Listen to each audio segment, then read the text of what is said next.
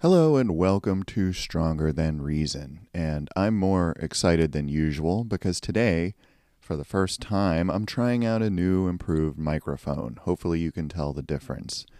Uh, if it wasn't obvious, I started this show knowing very little about what the hell I was doing, but I think my production values have slowly crept up over time. It's pretty obvious if you go back and look at the first video where you can barely hear me and now, after 20 plus hours of me babbling, I think I've arrived at a whole new level, hopefully.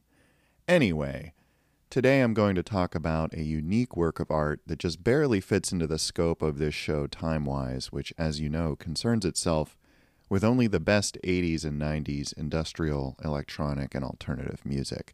This is a triple album that was released in 1999, so it was just at the cusp of the millennium when all music turned to crap boy bands and Britney Spears. Uh, in my mind, it was more or less the last gasp of alternative as I knew it, before the term would be co opted by the likes of Radiohead and Coldplay. I think this album fits squarely into the traditional definition of alternative. It was released on Merge Records, an indie label out of North Carolina, and it features a guy singing in a baritone and playing the ukulele. Uh, the instrumentation here ranges from traditional rock instruments to things like finger cymbals, strings, flutes, accordions, cellos, old Yamaha and Casio keyboards, and so on and on. So it's somewhat of an outsider listen. I've heard it described as lo fi, and that also generally fits. I think every song is a gem but they often sound casually thrown together with whatever instruments and players happen to be on hand. And I doubt that was really the case, but that's the impression that the songs convey to me. And I realize that this album is the opposite of this show's bread and butter, which tends to be bombastic and exquisitely produced electronic music. Um, but on this album, almost all the songs are clever and introspective and emotive and witty. So, really very different. Um, they're played in an understated but enthusiastic way with a very wide palette of sounds and textures. But again, done in such an apparently offhand way that it's a real inspiration to anyone who's ever thought about creating a song. It just makes so much seem possible just listening to this. And by the way, creating a song is something that anyone can do uh, and it should be on everyone's bucket list along with writing a novel. It's really just a mechanical process, and I'm not saying that you'll write a great song or a great novel, but you can do it. You know, there was a time before I did those things, and I did those things to no great acclaim, and at least I know in my own mind that I did it. Anyway, this record proves it's possible, though, to get devastating results with just a voice or just a voice in a ukulele or just a voice and finger snaps, you know, provided, of course, that you have lyrical and songwriting talent on par with the man who wrote these songs. Now, I don't know you, we haven't met, but it's safe to say you don't have that kind of talent. You know, unless you're Leonard Cohen or Bob Dylan or John Prine or Cole Porter, I can guarantee you aren't writing songs on this level. And of course, I'm talking about Stephen Merritt that's Stephen with an I and Merritt with two R's and two T's, in case you're taking notes. And of course, the album is 69 love songs by his primary band, The Magnetic Fields. So I had never heard of the Magnetic Fields growing up, mostly because they didn't even exist until I was an adult. Uh, but I was even older than that. I was 27 or so when I stumbled upon 69 love songs in a used CD bin, and I had no idea what it was, but I picked it up, all three discs, which you see here. Why did I do that? Well, it sounds nuts, uh, but I was first attracted by this typewriter font that they used on the, the back of the packaging and on the spine. Um, that minimalistic DIY aesthetic. Uh, it was like the band announcing with a bullhorn that they were independent and it tells you here's a band who's in it for the music, not for the flashy style. And it's kind of the same reason that I picked up the Whitey album by Ciccone Youth. And for those who don't know, this is a collaboration between Sonic Youth and Mike Watt. They covered some Madonna tunes among some other things, and it's more of a curiosity uh, than a work of genius. But, you know, that really gets into another episode. But it has a similar sort of package that appealed to me. This just sort of, we're to type the, the stuff out with a typewriter and just show you that. And that's the, that's the cover. So similar aesthetic. Uh, the next thing I noticed was the title, to which I responded, nice. And I realized that it was really literally just that a collection of 69 love songs spread out on three discs, 23 songs per disc. And if there was any question as to whether I should get it, it was settled when I saw that one of the songs was called Underwear. and any album called 69 Love Songs that had a song called Underwear was worth owning, period. End of story. Whatever it sounded like, just buy this thing. So it was pretty impressive right off the bat. Uh, I don't remember the exact first time I listened. It might have been on the ride home. Uh, I bought this album a few hours away from my house, so there was definitely a long drive back. And, you know, I'm normally used to my music giving me a big endorphin rush from the instrumentation itself. You know, aggressive beats, shouted vocals, groovy bass, funky stuff, and so on. But the music here was way more understated. And it wasn't even primarily electronic. Some of it was even folkish, or, God, I hate to say it, it was almost singer songwritery, which I'm normally allergic to. Uh, but ultimately, I was surprised and delighted mostly at the sheer scope of this material and the wide variety of styles that were on this album. Uh, in this respect, I have to say that there was a precedent in my own collection for this kind of music, and the Magnetic Fields first reminded me of another band I had listened to while growing up, which was They Might Be Giants. Now, my sister introduced me to the Giants when she was in college and I was in high school. And of course, being a little older, she was a bit more worldly than I was, but we were both fascinated by their ability to make these quirky and super tight pop gems and to cram like 20 songs into a single album. So listening to a They Might Be Giants album was sometimes bewildering or overwhelming, just the sheer number of styles and all the crazy juxtapositions.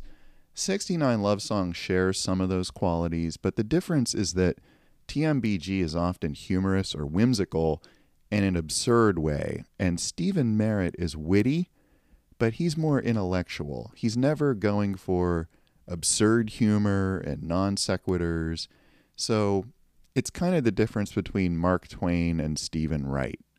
Uh, as an aside, I thought hard about whether I would ever do a show about They Might Be Giants, and I'm kind of still on the fence about that. The thing is, I did listen to them a lot in the past, but not at all lately. I probably haven't listened to them at all in the last 15 years, so I'm not sure I'd have much interest in talking about them. But when I was into them, I was really into them. Uh, I saw them live a bunch of times.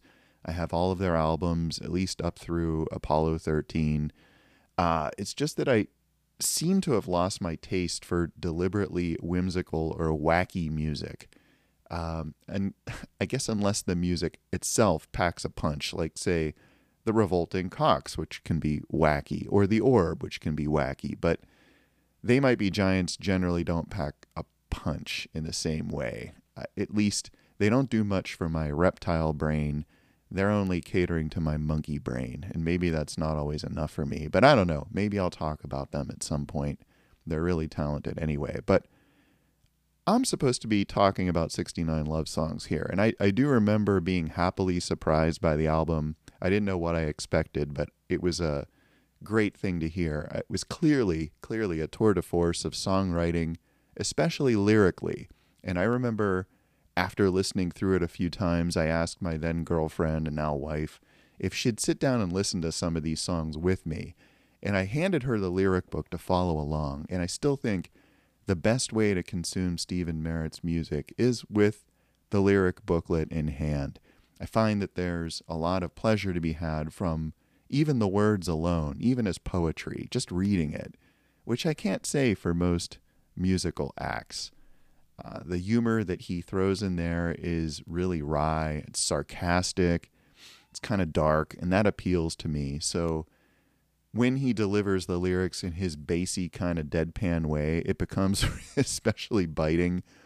Uh, I know that Stephen Merritt's been described as the most depressed man in rock, and I don't know that that's really true, but it's definitely his persona. He's kind of like this this grumpy, unhappy person, you know. he comes across that way. I also saw someone say, "This guy never smiles. He must be brilliant." which I think sums him up pretty well. Um, I think the word I'm looking for is curmudgeon. He's a bit of a curmudgeon. Uh, but in fact, I can't think of any other band in my collection where the lyrics matter so much. Maybe the mid 60s Beatles, like the Revolver era, you know, prior to them exploring what Len- uh, John Lennon described as the Bob Dylan word salad approach. So John would use that to great effect in later songs like I Am the Walrus and Glass Onion, just throwing a bunch of images out there. Um, Merritt songs are more like the Beatles' earlier songs that told a story or had a definite situation or otherwise had some more concrete meaning. So Merritt writes concrete lyrics without a lot of abstractions, always told from a specific perspective, almost always first person. And the songs on 69 Love Songs almost always convey a personal experience of some kind, like delight, frustration, appreciation of beauty or anger, loneliness, a want or a need of some kind. So, with few exceptions, it's all personal. So, as a listener, there's a lot here that you can latch on to. So, Merritt has flatly stated that this album is not really about love at all. Um, it's actually about love songs, which is a completely different topic. Uh, in other words, he was motivated from wanting to write a review of various kinds of love, love songs. And I think he originally imagined this being done in a, like a drag show, like having a bunch of guest vocalists come up and sing these over the top songs. so he was originally shooting for a hundred, but it seemed like too much, even for him. And the next lowest number that had any kind of resonance with him was 69 for better or worse. And he figured a triple album would be the most that anyone, even an enthusiast, would really want to digest. Plus, 69 was just cheeky in its own way and might garner some attention. So his plan became to make three albums of 23 songs each, spanning all known modes of love songs in various styles, like you know, torch songs, your call and response duets, your country western ballads, your Irish ballads, your singer songwriter acoustic guitar numbers, your overproduced show tunes, synth pop, punk rock, etc., uh, and many others, right? But more often than not, I find that these songs here fall really into no specific genre or style because Merritt can't help but express his own unique thing. And as I said before, these songs wind up sounding like lo fi, extremely sarcastic. They might be giants with lyrics that are really, really clever. Um, and the Magnetic Fields as a band can't help but sound like themselves and almost no one else, except for the few cases where they're expressly aping another band or style, which does happen a few times here. Uh, for instance, one of the songs is in the style of 70s Fleetwood Mac, another band that I love. We'll talk about that song later.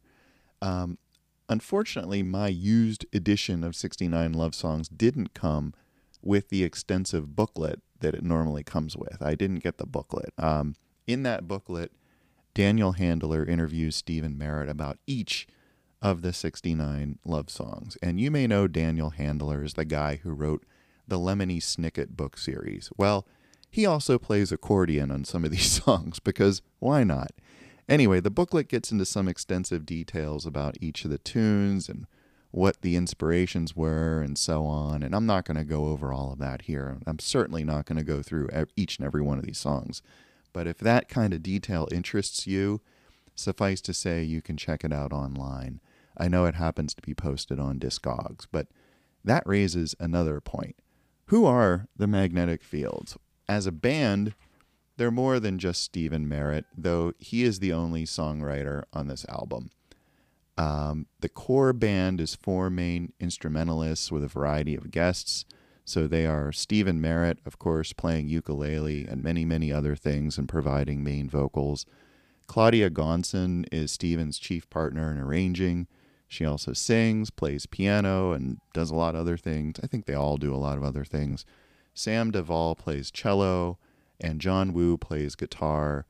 Uh, on this album, they had a lot of guest singers, including Shirley Sims, uh, who sounds, in my mind, quite a lot like Claudia Gonson, but maybe with a little bit more of a southern thing going on. and they also have other vocalists on this particular album, like L.D. Beghtol and Dudley Klute, who sound, in my opinion, quite a bit like Stephen Merritt, though their voices aren't quite as deep. So all of that makes me kind of wonder why so many vocalists were needed for this, but what the hell do I know? You know, I'm not the genius here. But this record came out in 1999 when Stephen was based in New York, though the band had its start in Boston. And there's a great documentary about them that you can check out called Strange Powers, which I heartily recommend. And in it, Claudia describes how she and Stephen used to hang out in Cambridge Square as teenagers. And having just recently visited Cambridge Square, I thought that was pretty cool. Uh, Steven is a prolific songwriter. He actually has a bunch of bands, uh, each with a different style or mission. So, of course, he has the Magnetic Fields. He also has the Gothic Archies, which is his goth rock band. And the Gothic Archies is just a great pun. It's a great name. Uh, they did a, a couple of albums, including one for Daniel Handler's A Series of Unfortunate Events. Uh, the Sixths is his other band, and it's a favorite of mine since the band name and album names are deliberate tongue twisters. So their first album was Wasp's Nests, and this album came out on the very short-lived success, successor to Factory Records, one of my favorites, which was called Factory Too. That's T-O-O. That's where I first noticed that record. Uh, their second album was called Hyacinths and Thistles. Let me try that again. Hyacinths and Thistles. There we go. So, the idea of this band was for Merritt to write songs and have other people sing them. So, reportedly, he started this project, the Sixths, by noting that no one had ever made a tribute album of his music. So he decided to make his own tribute album of his own music by writing new music and asking other people to sing them. Uh, anyway, that's the sixths. And he also has the Future Bible Heroes uh, with Claudia Gonson and Christopher Ewen, and they do more electronic pop kind of stuff. So apart from the magnetic fields, that is my favorite of the bunch. The Future Bible Heroes, obviously, you know, I gravitate toward electronic pop and rock anyway, so marrying that sound with Merritt's songwriting is just an obvious winner. And I have their first two albums, Memories of Love and Eternal Youth, both of which are amazing. Uh, every song on Memories of Love is a winner, but I especially love the kickoff track, which is Lonely Days. It's a real earworm and has this nice big lazy beat with lush production that just sort of reminds me of like late summer. It has this very like late summer feel to it. And also notable from that album is Hopeless, which blends really upbeat music with really really dark lyrics. so an interesting track. Um, the album Eternal Youth from Future Bible Heroes is also just great. Check out the song Losing Your Affection, just an excellent song. I could go on and on about the future Bible heroes, but I'm supposed to be talking about 69 love songs. So let's do that. Um, as I said, the album comes in three volumes, each with 23 songs, and run times. Uh, the runtime is just short of one hour on each of these discs. So the songs seem to be distributed uh, more or less randomly. So the discs aren't themed in any way. Uh, most of the songs are under three minutes. Two of the songs top out at five minutes. So there's the down tempo one, uh, Papa Was a Rodeo, and then there's Sweet Lovin' Man, which is very lush and exuberant. Uh, both of those songs are five minutes. They're the longest songs here. And only one other song beats the four minute mark, which is the brilliant I Don't Believe in the Sun, uh, which I think perfectly showcases Merritt's very maudlin baritone and very wry lyrics. So the idea of this song is that the singer suffered a really bad breakup, so is in permanent darkness. So he no longer recognizes the light of the sun or the moon. That's how extreme it is. And the best line of the song is the parting shot, in my opinion. And I'm quoting here The moon to whom the poet's croon has given up and died, astronomy will have to be revised.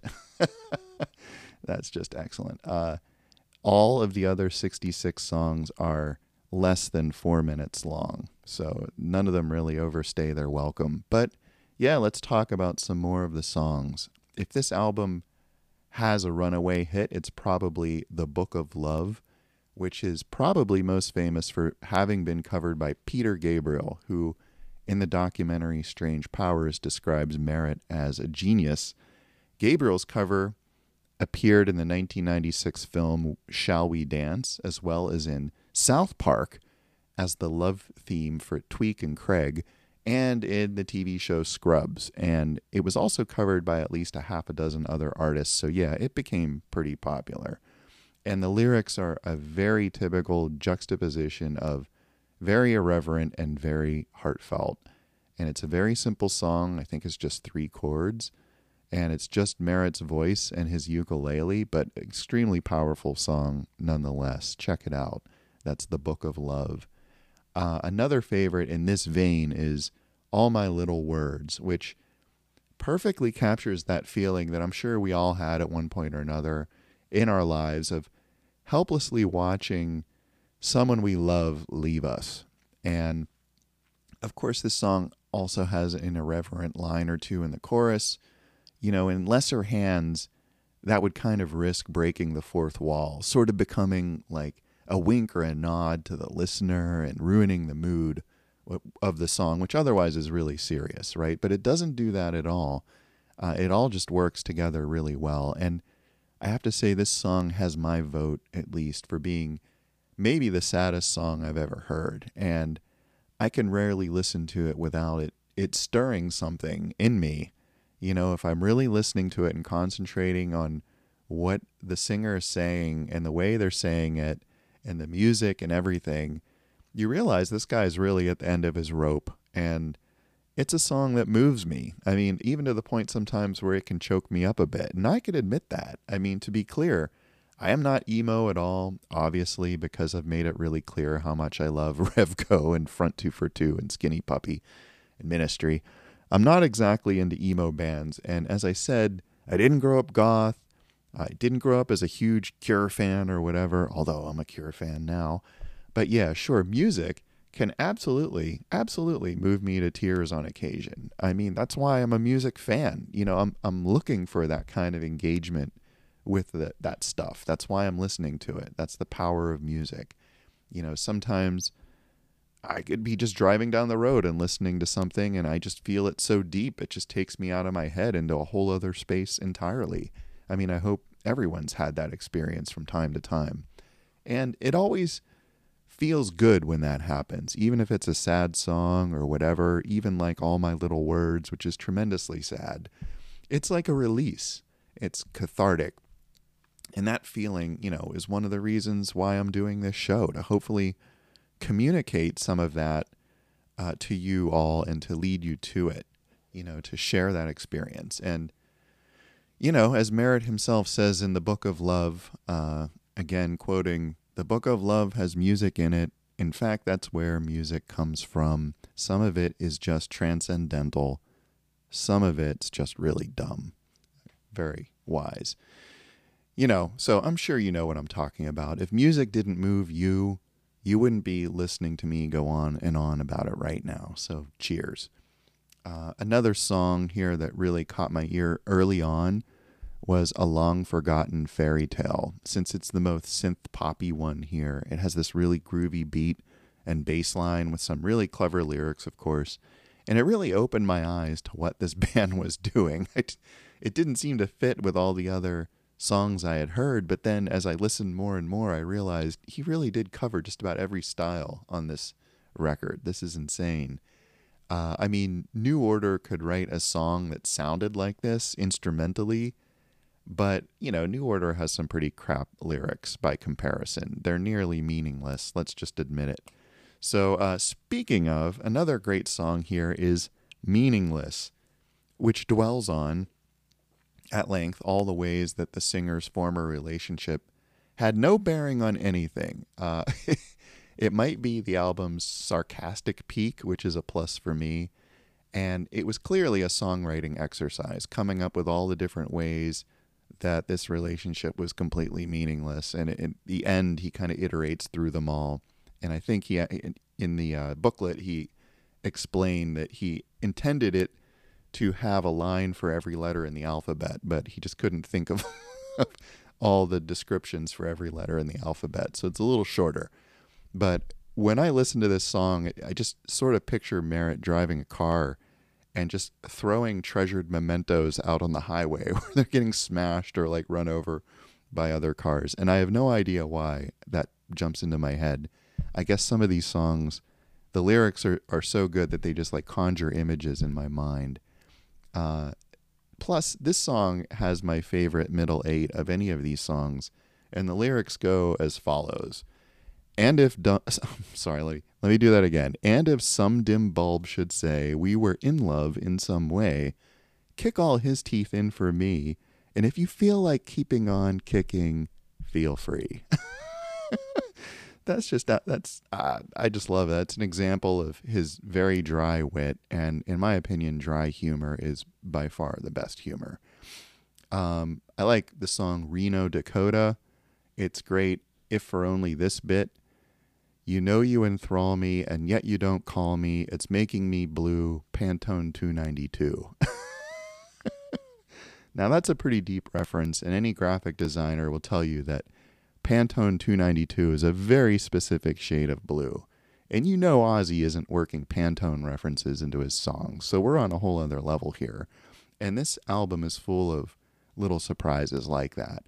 I also love the song Epitaph for My Heart, which starts by reading the caution warning that's normally found on electrical devices that tells you not to open the device and kind of making a parallel to that to having a broken heart. Amazingly well done. Uh, but the actual music is amazing as well. Just the instrumentation, the vocals, everything. It's just so bleak. I mean, maybe only Robert Smith himself could write a song this bleak. It has beautiful acoustic guitar throughout and Merritt's deep vocals, just amazing hooks. It's a real treat for the ears. Um, a lot of these songs are incredibly dark, so consider I Think I Need a New Heart, which starts off really jauntily, but soon enough you realize the lyrics are downright psychotic and sad and it's just an amazing juxtaposition it has the happiest bounciest backing track and the singer is singing stuff like this. The words you need to hear you will never hear from me. I'll never say happy anniversary. I'll never stay to say happy anniversary. I mean that's pretty mean. But it gets even worse with a song like Yeah, Oh Yeah, which is this duet between Merritt and Claudia, with Claudia playing the part of the wife who the husband's about to murder. I mean, that's worthy of being on a Nick Cave album. Um, what else? So there's a lot of masterpieces here, and if I talked about them all, this show would be about two hours long. Uh, acoustic guitar is an absolute classic with John Woo's beautiful playing and Claudia's vocals, which are an appeal to the singer's guitar to help bring back her girlfriend. And I should say that Merritt, being gay, wrote many of these songs from gay perspectives, or at least perspectives where it's not clear that the singer is straight. And that's just fine with me. That's this is one such case on this song. And hey, it's Pride Month, so let's enjoy it. Um, I also love that this song references Sharo and Gwar in the same line. it's just outstanding. You know, a little humor to sweeten the otherwise overwhelming bitterness here, like a good cup of coffee, you know, with a sugar cube. And then there's Washington, D.C., which is this sort of like cheerleader cheer mixed with some interesting facts about the nation's capital, all of which are irrelevant because the singer explains he simply loves the city because that's where uh, the singer's yeah, girlfriend lives, you know. So a cool tune. Uh, there are a few songs that tell stories in a very brief amount of time, like Abigail Belle of Kilronan and The Night You Can't Remember. A few of the songs are just straight up genre pastiches like punk rock love, experimental music love, and world love. Again, his goal was to represent love songs in many different styles.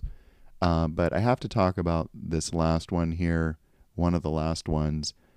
Uh, it's one of my favorites The Death of Ferdinand de Saussure. First, because its bass line is so awesome. The whole song is just a single two bar pattern that just repeats over and over. So it's a loop song, but it works really well. It's fantastic. And second, because it references this obscure Swiss linguist, Ferdinand de Saussure, and talks about his opinions on love, which, as far as I can tell, are just fictional for this, this song. And third, because it contrasts his opinions with the much more simplistic view of love found commonly in popular music. So, at the risk of spoiling the song, the idea is that the narrator is listening to De, De Saussure complain about how love is so complicated, and then he shoots him, saying, This is for Holland Dozier Holland, which, of course, was the famous production team behind Motown. so that's just brilliant songwriting there. I mean, that could practically be a scene in a movie. Um, and it's an example of Merritt's creative imagination uh, and how articulate he is, the depths of his references. There, I think there's actually a 69 Love Songs wiki that essentially annotates this entire album, explaining everything. So there's a lot to dig into and uncover. It's a you know real rabbit hole. Um, no one can ever love you is a cool tune because it's sort of a conscious send up of classic Fleetwood Mac. Uh, Shirley Simms is doing her best Stevie Nicks impression while the band lays down this like sweet West Coast laid back kind of vibe, and it, it sounds like it could have been an outtake from Tango in the Night. Um, other favorites in no particular order I love Absolutely Cuckoo, When My Boy Walks Down the Street, Underwear, of course, uh, Time Enough for Rocking When We're Old, A Chicken with Its Head Cut Off, and of course, Let's Pretend We're Bunny Rabbits. And as I said, uh, art wise, it's kind of a bummer because I'm missing the actual box and booklet that these came in. Um, these discs do show pictures of Stephen Merritt. There's Stephen, and they kind of put the uh, the 69 sticker in this edition anyway. It's just a sticker that's like on the jewel box. I don't think it's actually screen printed. And here's Sam Davol playing the cello. Can't actually see very well here. And here's Claudia Gonson. And I'm pretty sure that they had a picture of John Woo in the booklet that I don't have. But you know, they'd go on to use this general format for their next few albums with the band name kind of in the margin. I think most of their albums after this would kind of follow that format. So why do I love it? Um, this album is a landmark. Like I said, it's a tour de force of songwriting. It's worth having if you enjoy great songs or you have any interest in writing songs. If you're interested in that craft of writing songs, there's a lot you can learn here. It's hard to believe that any one person could have come up with all of these songs, as varied as they are. You know, the lyrics really pack a punch with very few well chosen words, and they make you realize how vapid lyrics usually are in other music. Merritt just has a way with words. He's intelligent, funny, and it shines through these songs. But these songs, like I said, they also have an edge. They come across as dark and sarcastic, you know, there's a lot of um, pain in here, you know, emotional suffering that people go through because it's love, right? And what humors here is understated and dry, and it kind of serves that darkness and sarcasm. And some of the songs are overtly upbeat, even the lyrics, but there aren't many. So one of those is The Luckiest Guy in the Lower East Side. So some songs are, are on here are pretty upbeat. Um, I like that so many of these songs just seem dashed off. Uh, as someone who does mess around with writing and recording songs, I find it inspirational to see that you can have a real impact without being produced by Flood or Martin Hannett or Alan Moulder or Steve Albini or Bob Clearmountain. So this album reminds us that a good song is powerful because it's a good song at its core, not because of a great production. So The actual words and chords and rhythm and melodies are what make it powerful. It's that emotional resonance that it has with the listener. So there are plenty of terrible songs that have great production, like everything Def Leppard ever made, for instance. And this is not that. Uh, not that the production on this album is bad, because it's not, but it's certainly not overproduced. Um, you know, nearly every song packs a wallop or is an eye opener in some way. And it's not just his great lyrics, he has an ear for melodies too, arrangements. Uh, this album's just packed with hooks. There's a lot going on. And as I said before, he's a prolific songwriter, works with many bands. This may not be his best work of his the best work of his career, pardon me, but it is it is that tour de force, you know, in the same way that a military parade is a tour de force. Literally, it means, you know, it's designed to impress and overwhelm. And that is something this album does just for sheer scope, both breadth in the number of songs and the depth of those songs. It's really a jaw-dropping masterpiece and well worth your time. And personally, I especially love his mix of darkness and humor. It's something he does really well. Sort of like a great, you know, sweet and sour dish, or like putting your salt in your chocolate dessert. Uh, one balances out the other and just ends up leaving you feeling full. You know, I don't know how else to describe it. Is every song on this album a winner? Uh, of course not. There's some filler here and there for sure, but in my opinion, there's probably one disc of stuff I don't especially love, but is still pretty good. Um, there's another disc of stuff that would kind of makes me think, wow, this is really good. And there's that third disc of stuff that just blows the roof off. So on average, in my opinion, this entire album is excellent. It's it's an excellent album. So where are they now? Well, the magnetic fields are still around, still doing it. They have 12 studio albums. The most recent came out in 2020. Uh, 69 Love Songs was their sixth album. And the next three albums were the so called Synthless Trilogy. Uh, no synthesizers. So the first was an album called I, in which each of the songs began with the word I. Then there was Distortion, which is pretty much what you'd think. And then there was Realism, which had a much simpler kind of folky production to it. And then they revisited synths with Love at the Bottom of the Sea. And for me, the standout track on that album was a little tune called Andrew in Drag. And, uh, you know, it caught some press when it came out. I remember hearing about it on NPR. They did like a little piece about it. And the premise of the song is that the singer is a straight guy who falls in love with his straight buddy one night when his buddy dresses in drag as a joke. so he only falls in love with his buddy in drag. And it's a tragic story because the person he loves doesn't really exist. It was just Andrew in drag. I mean, think about that. That's a brilliant nugget of a story.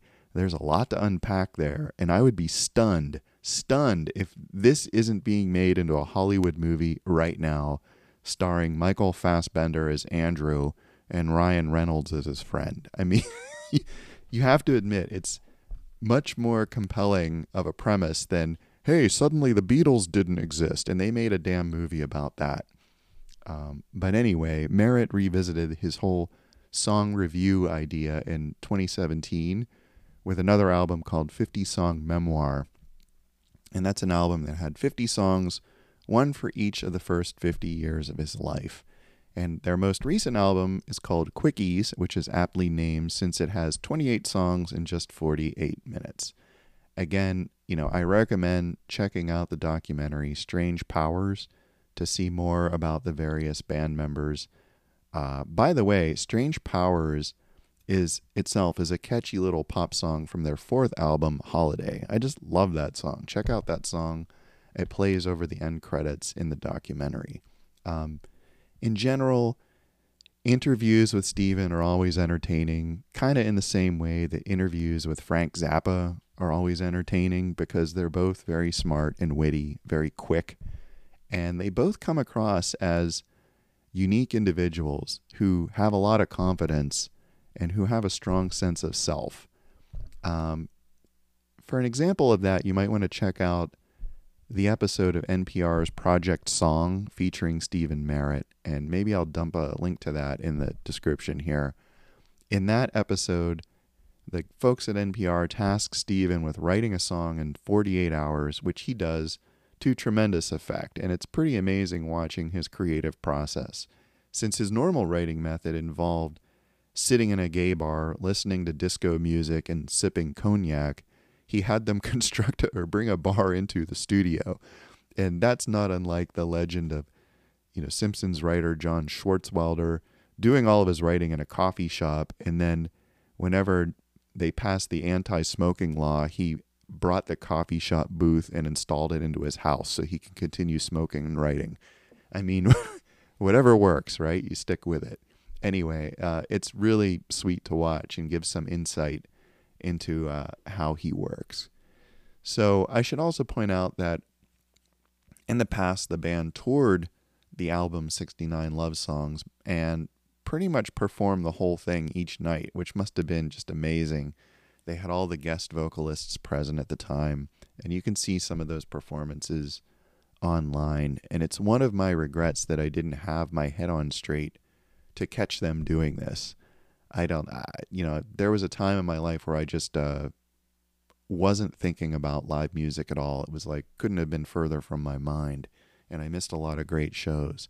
Fortunately, they just announced that they'll be touring it again in 2024 for the album's 25th anniversary. Unfortunately, they're only playing a smattering of dates far from me. So they're playing New York City, Chicago, Boston, LA, and San Francisco.